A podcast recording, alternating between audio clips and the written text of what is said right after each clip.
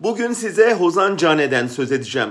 Asıl adı Saide İnaç olan 49 yaşındaki sanatçı Kürt kökenli bir Alman yurttaşı. Çocukken yasak olan Kürtçe müziği Erivan Radyosu'ndan dinleyip öğrenmiş. 20 yaşında verdiği bir konserden sonra tutuklanmış, 9 ay hapiste kalmış, işkence görmüş. Sonra Almanya'ya yerleşmiş, Köln'de Kürt Kültürü ve Sanatı Akademisi'nde çalışmış. Cane 2018'de HDP'nin mitinginde mitingi için konser vermek için gittiği Edirne'de gözaltına alınıp tutuklanmıştı. Sosyal medya hesabındaki YPG birlikleri arasındaki görüntüleri nedeniyle terör örgütü propagandasıyla suçlanıyordu.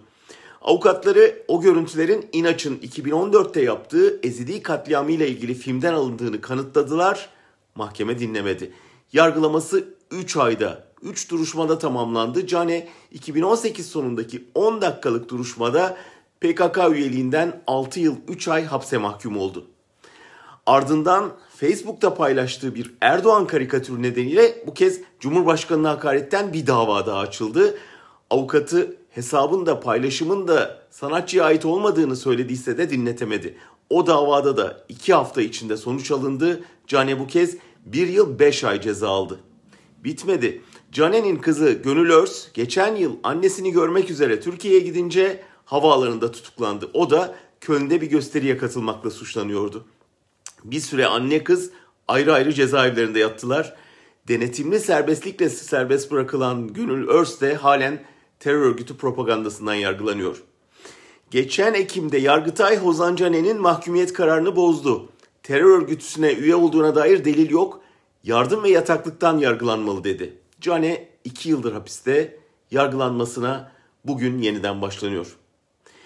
Türk basını görmüyor ancak konu Alman basınında yer buluyor. Ankara ile Berlin arasında yine bir rehine pazarlığı döndüğü iddiası yaygın.